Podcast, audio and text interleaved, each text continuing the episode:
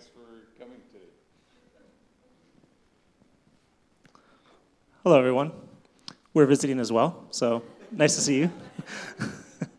um, yeah, thank you very much for the introduction. Thank you very much, LCF, for uh, hosting us and inviting us to come and uh, share our story with you, why we're here in Landmark, and uh, a little bit of what I think is God's heart for youth, young people, but all of us as well.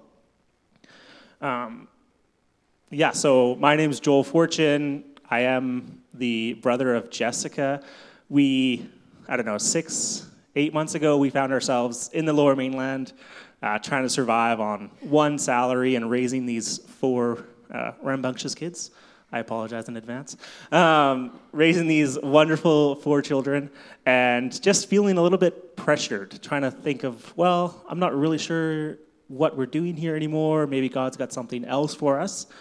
And uh, we started looking for, after COVID, we started looking for family that we could move close to or people that we could share life with a little bit more. And so on our list was Calgary, Kelowna, and Landmark. And uh, I tell people, they're like, oh yeah, Calgary, that sounds nice. Kelowna, that sounds nice. Landmark? Where's Landmark? It's like dead center Canada. It's so awesome. And uh, so we had sort of decided to move, and then um, we do really try and follow God's leading in our lives and uh, let Him kind of dictate, and we just try and obey. And so we had decided logically that it might be a good idea to move and to uh, me be more present with the kids. We can get a bigger home. I could get my two girls to sleep in separate rooms and create a lot more peace in the home.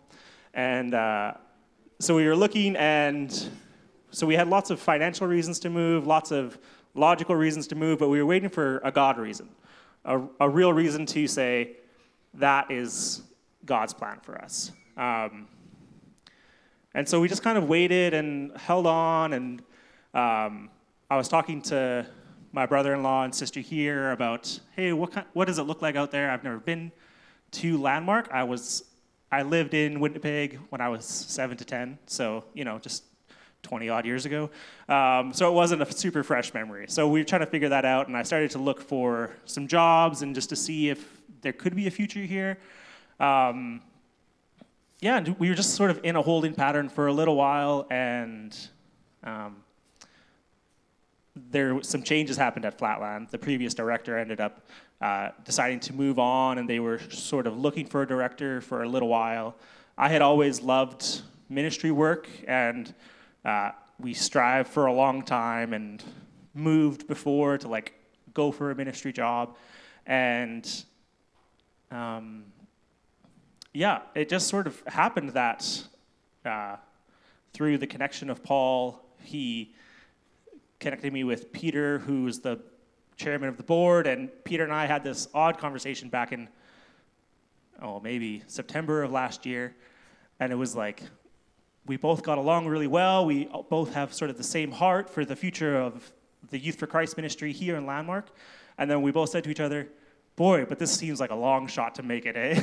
like for us to move all the way here, um, and then for them to be able to wait long enough uh, for our new director to arrive.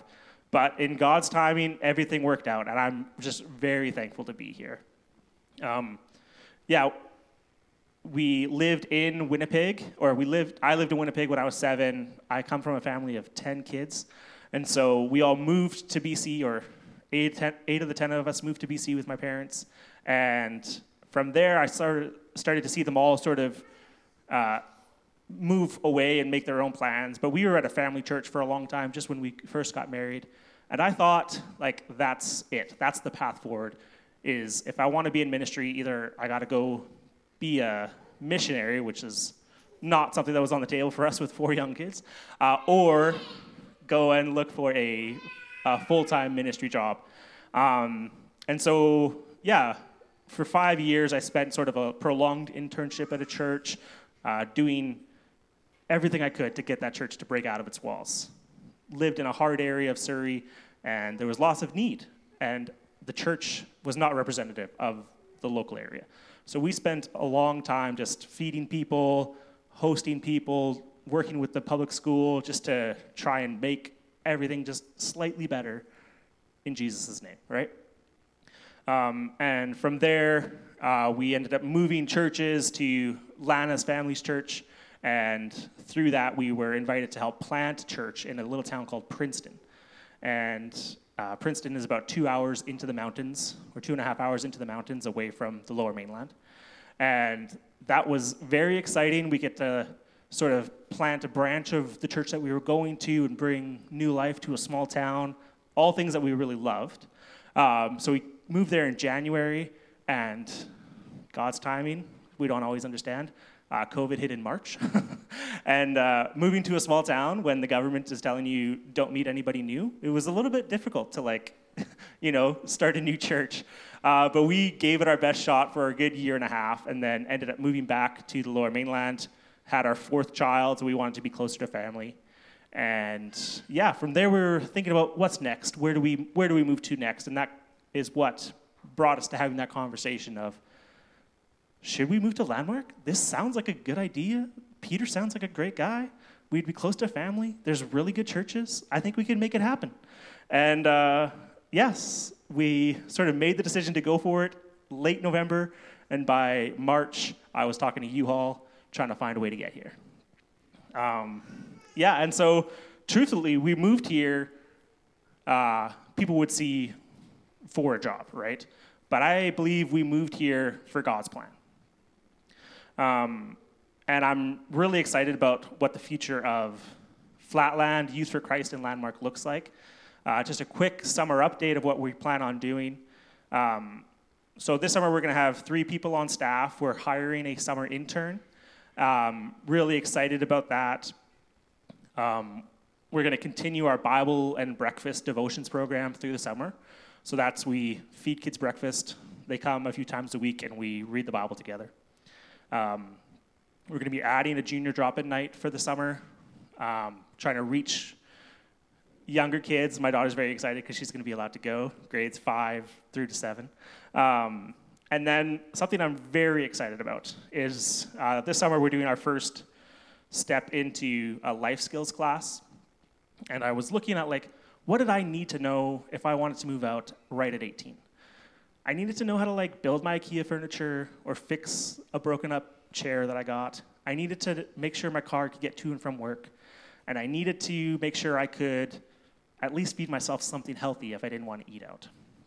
So this uh, this summer we're going to be teaching those three things to as many students as we can find to come during the day. Um, we're going to teach them to build and fix things, starting with planter boxes. We're going to teach them how to do light maintenance on a car, and then we're going to teach them how to cook something simple and healthy that they can make. Um, so, yeah, it seems if I was having a conversation with a non Christian, I might say, yeah, I moved to Landmark for this job.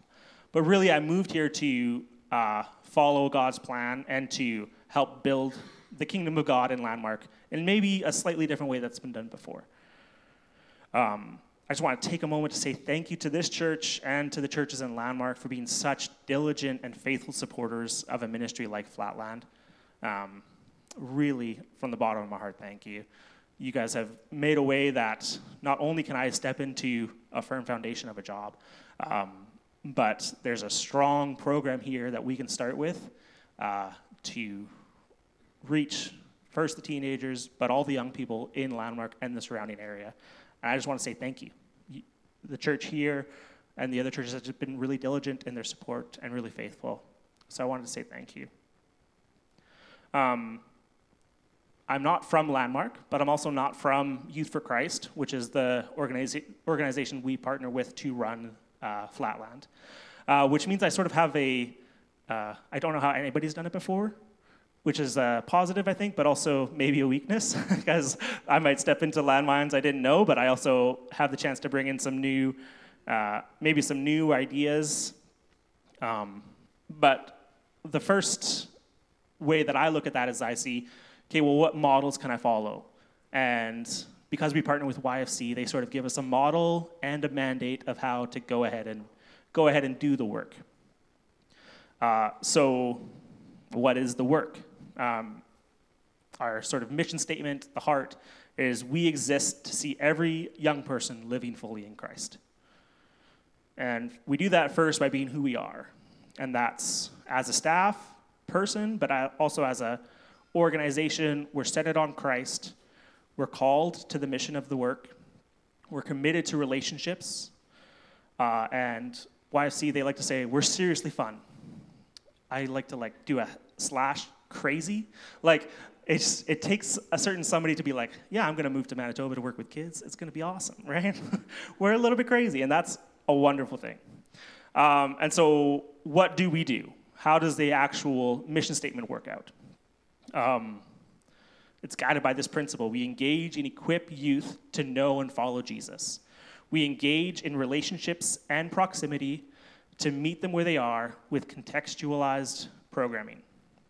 We equip um, we equip them to know and follow Jesus. We equip them uh, in activities and programming that adds value and relationships, uh, that adds value to our relationships with youth, producing fruit such as renewed character, healthy relationships, joyful service in the community, and a clear purpose and identity. And we equip them to know Jesus. There is clear, we're clearly communicating the message of the gospel, and that's very key for me inviting youth to place inviting youth to place their faith in Jesus. And finally, equipping youth engaging and equipping youth to know and follow Jesus. Following Jesus is not just a one-time decision. It's engaging in discipleship as a lifelong follower of Jesus with the purpose of having their identity rooted in Christ. Um, and so I hope to do that. That's I've been here for three months, and we've already have a great foundation of doing a lot of those things. Um, but I just see lots of opportunities for growth, lots of opportunities to build uh, a great program, but programs that seek to uh, engage and equip youth to know and follow Jesus. So, yes, because we're connected with YFC, there's bigger YFC chapters like in Winnipeg where they do rock climbing and all these really cool things. And then in Altona, they're building an airplane with the kids, right? Um, and there's lots of other physical models that I can be like, oh, what are they doing over there? Let's see if we can borrow that out over here. But the primary thing that we need to come, that I need to come back to as the leader, but that we come back to as a staff, is what did Jesus do? How did Jesus model discipleship? How did Jesus model journeying with people where they were?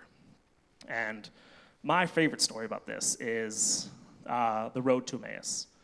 So if you guys want to pull up your Bibles, it's Luke 24, starting in verse 13. Uh, it's about 20 verses. I'm going to read it. Bear with me. Um, it's just one of my favorite stories of the whole Bible. But some context Jesus was just crucified, and the disciples are starting to hear some rumors about him being resurrected, but they don't know what to believe. The person they had just placed all their hope in, misguided or not, the person they had just placed all of their future in, died in a very public way, and now there's some strange rumors coming about about him being resurrected, and they just don't know what to believe. Um, so, the walk to Emmaus. That same day, two of Jesus' followers were walking to the village of Emmaus, seven miles from Jerusalem. Think seven miles is from here to Lorette. Okay. Um, as they walked along, they were talking about everything that had happened. As they talked, and discussed these things, Jesus himself suddenly came and began walking with them. But God kept them from recognizing him. This is the first instance of what I like to call uh, Jesus magic in this story. There's just a little bit of like awesome Jesus things that happen. But God kept them from recognizing him. So Jesus asked them, What are you discussing so intently as you walk? They stopped short, sadness written across their faces. Then one of them, Cleopas, strange name, replied, You must be the only person in Jerusalem who hasn't heard about all the things that have happened here in the last few days. What things? Jesus asked. And I love that Jesus is like playing a, playing a part or playing a bit here. Um, the things that happened to Jesus, the man from Nazareth, they said. He was a prophet who did powerful miracles. He was a mighty teacher in the eyes of God and all the people. But our leading priests and other religious leaders handed him over to be condemned to death, and they crucified him. We had hoped he was the Messiah who would come to rescue Israel.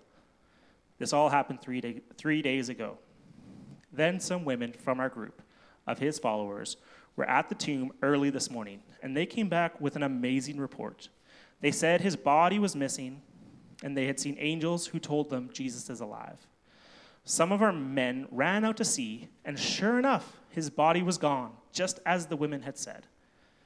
Then Jesus said to them, You foolish people, you heard it said, you find it so hard to believe that all, all that the prophets wrote in the scriptures wasn't it clearly predicted that the Messiah would have to suffer all these things before entering his glory?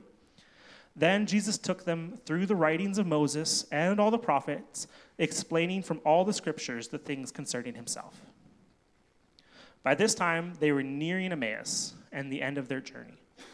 Jesus acted as if he was going on, but they begged him, Stay the night with us, since it is getting late.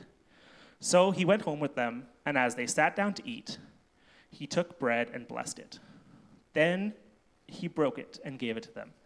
Suddenly, their eyes were opened, and they recognized him.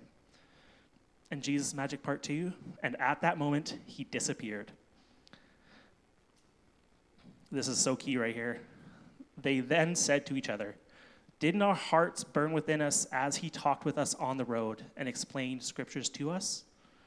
And within the hour, they were on the way back to Jerusalem. There they found the eleven disciples and others who had gathered with them. The others had said, The Lord has really risen. He has appeared to Peter. So in this story, we see three things. First, we see the disciples' journey away from Jerusalem, lost, hurting, and then they encounter Jesus. Second, Jesus approaches them, and I see this as, in their context, tells of how God is moving in what they've experienced in their story and how that story is actually about Jesus. And their hearts are open to the truth. And finally, in a moment of hospitality, Jesus is revealed and the disciples' lives are changed. So, the first part is a journey of disillusionment, lost hope, and encounter. The disciples are lost and brokenhearted on their way out of Jerusalem. Their hope in Jesus was lost with his death. They had heard some odd rumors and were now very confused. Verse 13 speaks of the hope that they had once had.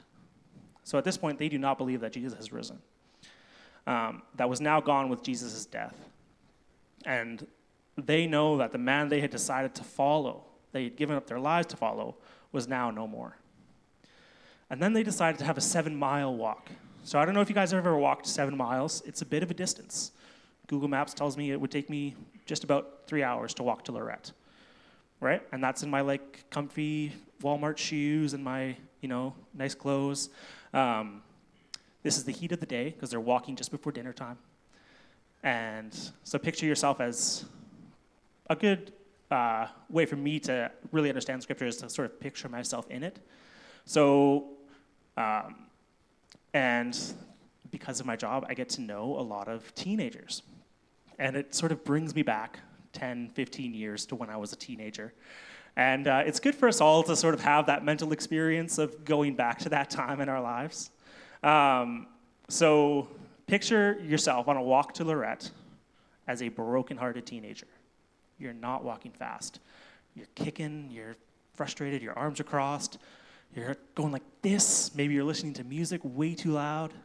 Um, now add hills, so it would take a little bit longer, right? Add the heat of the day, and you're wearing sandals. This was not a quick jaunt across to the other town, right? This was, this was a bit of a journey. So Jesus met them where they were as a stranger. He approached them and acted ignorant to what was happening and allowed them to share where they were at in processing. Jesus then journeyed with them and talked with them.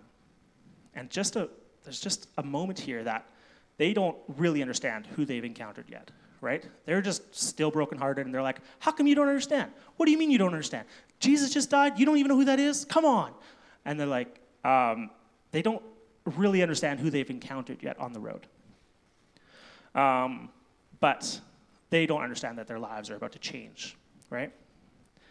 When we encounter Jesus during these tough moments, these hard transition times, um, everything in our life can change. Uh, so there's this TV show that I have not watched. I'm just telling you, I have not watched it. Uh, but a lot of pastors talk about it. It's called The Chosen TV Show. Um, I was scrolling on my phone, as you do the other day, just like Instagram Reels, whatever, wasting time, not being a very good dad. And uh, I saw this ad for this TV show because I guess it's going on regular TV now. Um, and there was just this one moment, I think in the very first episode, where the Mary character in the show, um, she talks to some other person about meeting Jesus for the first time. And she just en- encapsulates it so well. She captures the heart of what it means to encounter Jesus for the first time.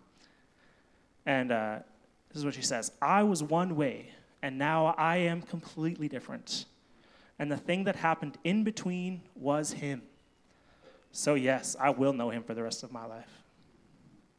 And I just love that quote. It's just, man, it like reached through my phone and just like, pay attention to this. This is what God does. Um, the second part of this is the journey and the Holy Spirit's work. So, what Jesus did not do is Jesus, being God, could have said, You're actually just about to run back to Jerusalem, so let's just stop walking. I'll save you guys three, four, five hours of your time. Come on, this is a little bit more logical, makes a little bit more sense. I'll just point you guys back. I'm Jesus. Hello, let's move forward, right? He didn't go into dad mode, right? I'm like, oh, don't do that right now. Don't vacuum that way, right? He didn't go into dad mode. Um, and then he also didn't go harsh. There was a little bit of a rebuke, a little bit of a correction, but it wasn't, you idiots, how come you don't know? Don't you know? He didn't. Uh, he didn't go extra harsh, right? There was a little bit of a correction. Um, and then, key, I think, for us in our Canadian mindset, he also didn't think to himself, oh, they've got this wrong, but I'm not going to correct them because that would be uncomfortable and that would, might create some conflict. And then just walk along. He stopped what he was doing, he leaned in, let them share where they were at. So, what Jesus did do, uh, he did what I want to do several times a week. He looked at a lost young person and said, You fool, right? Sometimes, uh, sometimes I want to say that, right? And then sometimes I want someone to say that to me, being like, "You fool!" I, yeah, I should have recognized that. I'm sorry. Um, but he used what Jesus did do is he used their context to share God's redemptive story. Um, he, he shared the part that God plays in their story and how that story is really about Jesus. So good for us to remember uh, he's speaking to ancient Israelites, right? 2,000 years ago in Jerusalem or in the middle of a road between Jerusalem and Emmaus. Uh, these people's lives were dictated by Scripture, 100%. They had daily prayer rhythms dictated by Scripture, weekly Sabbath rituals, not just, oh yeah, I go to church on Sunday, but it was like at 6 p.m., we light one candle on a Friday night and we do all this work beforehand to make sure no one has to do any extra work. And it was an extremely intentional Sabbath. Um, so they had weekly Sabbath rituals. Then they also had seven holidays and feasts throughout the year dictated by Scripture. These people knew their Bible backwards and forwards. So, and they also knew Jesus. They were also in relationship with Jesus before this happened. Um, so Jesus used their context to share God's redemptive story. And the second part of this is what I believe is the Holy Spirit's work. The disciples or the followers, the people who walked with Jesus, later described it as this a heart burning moment during their conversation with Jesus. Their hearts were opened and impressed upon by the Spirit through Jesus' teachings. And I know, because I am the son and the grandson of preachers and pastors, I know that we use a lot of ministry tools chasing that moment, looking for a way that we can say, wow, the Holy Spirit moved today. And ultimately, we sometimes we try and force a work that only God can do. So we bring it back and we pray, God, would you move in the hearts of those we minister to? Help us to do the work that you have called us to do. And please, God, do only the work that you can do. And impress upon the heart and causes, and cause these hearts to burn for you. Finally, the final act of this story is uh, summarized in the hospitality and revealing of Jesus. At the end of their journey, the two disciples ask Jesus to stay with them. And Jesus, again, is playing a bit of a character. He's like, oh, no, you guys go ahead. But they're like, no, please stay with us. And so Jesus says, okay. At the dinner table, when they broke bread and Jesus prayed, he was revealed to them. Then, with some more of that Jesus magic, he disappeared. I just personally love that Jesus always tries to include food. There's something about sharing a meal with somebody that is actually, truthfully, spiritual. When you say, Oh, let me think about that while I chew, and you come up with a, a genuine response to what somebody is saying. Um, when you, and then also, when you eat and talk together, you can cover a lot of ground in relationships. And maybe even during these moments, more of Jesus can be revealed to the people we're sitting with. Um, I love this story. I've loved this story for a long time. Back when I thought I was going to be a pastor, I was like, oh man, I'm going to put down a sermon series on Emmaus and I'm just going to have it booked for the next 15 years because I love this story. Um, and it's really critical that we understand that this is God's heart for us. Not only does He want to journey with us, but He wants us to journey with others. So I was baptized at seven um, and raised in a Christian home, as you can imagine. Uh, I acted right in a lot of ways right up until I became a teenager. And then I lied excellently in a lot of ways uh, to hide how I was acting. I became really good at hiding my really stupid decisions, right? Between schoolwork or lack of it, between girls and parties or a lack of them, I was making a lot of stupid decisions. Um, finally, at 17, God and I had a moment. I was stuck in my own sin, and God sort of, I was just frustrated. You ever been a frustrated 17 year old? Um, there's every 17 year old's frustrated. Uh, I, had a, I had a moment, I was stuck, and I was like, God, what is this life even? I don't understand this anymore. And uh, he corrected me. He's like, You fool. And he started ringing the alarm bells. He's like, You keep doing this, this is what your life is going to look like sad, lonely, addicted, depressed, done. Right? In that same moment of him ringing the alarm bells, telling me that I was being a fool, he was also recalling the moments where, where other people were Jesus to me. Right? My parents, my brothers and sisters, youth leaders, friends, they took time out of what they were doing how they were acting, their own story. They took time to get invested in my story and to point me to Jesus. And in that moment, God raised me up out of the muck and mire of my own life and set me on a solid rock. In 1 Corinthians, it says, uh, Some plant, some water, but God gives the growth. And I am very eternally grateful for those in my life who chose to be like Jesus to me so that when the time came, when God decided to give some growth, to raise me up, I could step onto the firm foundation that God gave me through them. Like that quote, I was one way that day, and now I am completely different. And the thing that happened in between was Him. So, yes, I will know Him for the rest of my life. God is so wonderful, so wonderful. He wants that for all of us. He wants the brokenhearted to be whole, He wants the lost to be found, and He wants the hurting to be healed. He loves you and He loves me so much. So I want to say if you have yet to experience that moment where Jesus is revealed in your story, if you've yet to experience that moment where you see Jesus face to face, but you have had moments where your heart is burning, lean into it. Ask God for direction, ask God for guidance you could pray like I did at 17, very frustrated, very angry. God, what is going on here? So, where, how do we go forward? What is the step for us as believers or as potential believers here in Landmark, uh, for us who want to build the kingdom of God here, what is the journey forward? How do we journey like Jesus did? First is we need to strive to meet people where they are at the lost ones, the hurting ones, and the dear to our heart ones.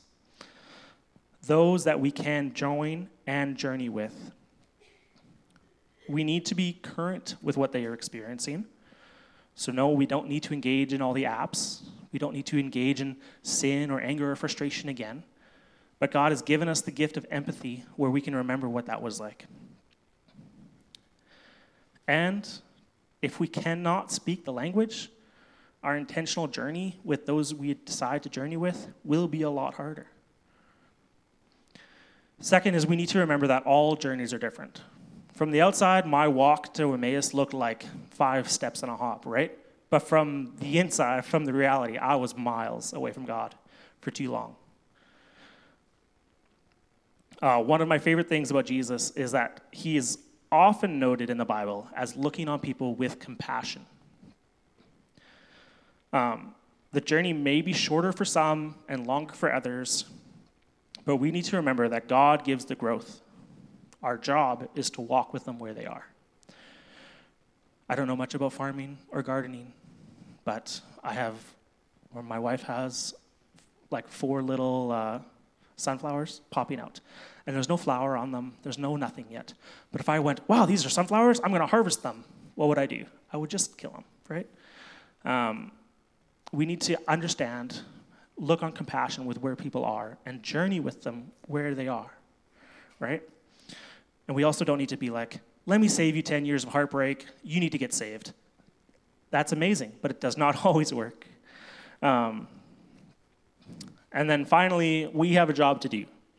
So, first, we need to get close to Jesus. If we are not close to Jesus, all of our work is for naught. Um, secondly, after Jesus journeyed with, disciple, journeyed with those disciples, he went, made a few more Jesus magic appearances, and then uh, he gave us a job to do. And that job is to go into all the world and make disciples Jerusalem, Judea, Samaria, and to the ends of the earth. Landmark, Taché, southern Manitoba, and to the ends of the earth. Um, and finally, go and join in someone's journey. Personally, I have four little journeys that I get to join in with every single day, right? That's primary. Secondly, due to the nature of my job, I have a building full of young kids that actually have room for someone to join their journey whether it's an open invitation or not, okay? It's, they're looking for somebody, they just don't know what they're looking for. And we get the chance of journeying alongside them. But if that's not for you, open invite, we're looking for volunteers. But if that's not for you, um, first, who are you related to, right? Someone said uh, love starts at home. Who can we what journeys in our home, in our lives, who are the dear ones to us that we can join into, join in with, right? Um, I want to say this starts with your children, right? We have the chance to join the journey of our children, whether they are 35 or 5, whether they're 65 or 5, right? We have the chance, in one way, to join them where they are in their journey and do what we can to point them to Jesus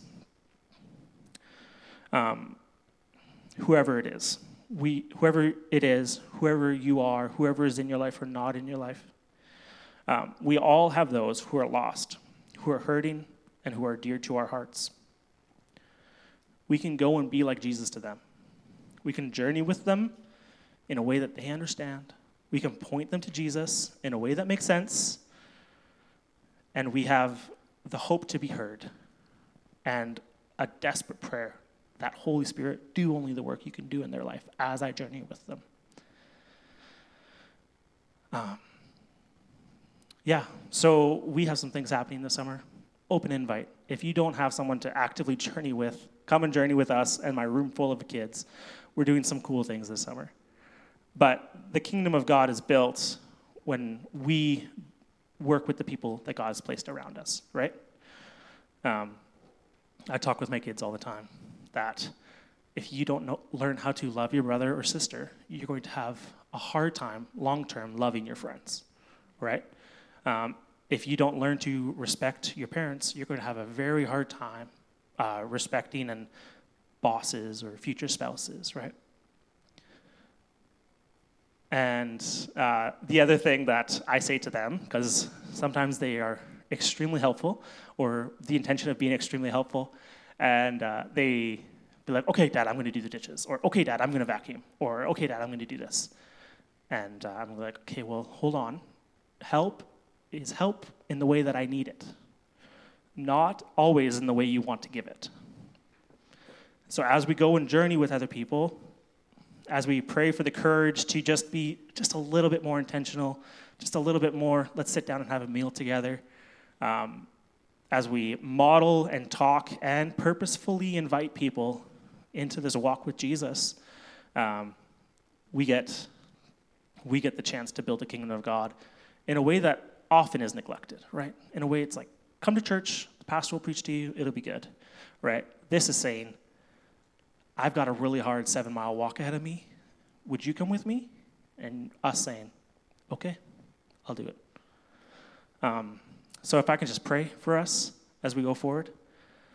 Father, thank you very much for this church. Thank you very much for how they have uh, stood the test of time and done everything they could to reach Landmark in a way that is new and reach Landmark in a way that will make an eternal difference, God. Father, I pray for each person, each heart represented here, Father. If they do not know you, Holy Spirit, do the work that only you can do. Cause those hearts to burn, to be open to receiving the wonderful message of God, the wonderful hope of Jesus, where we were one way and now we are another. Now we are completely different. And Father, for those who are further along in that journey, God, would you give them guidance? Holy Spirit, direct them to people, have divine encounters where you're like, wow, I could be a part of that person's journey.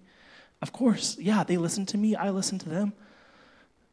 God, help us to go out and find people that we can journey with in a way that is much more intentional. Give us the courage to slow down. Give us the courage to not reach for a tract or reach for a, hey, just come to church with me, but reach for a, wow, that sounds extremely hard.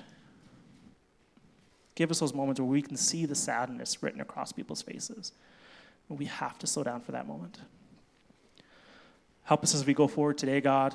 Um, thank you very much for this church. Thank you very much. Uh, in Jesus' name, amen.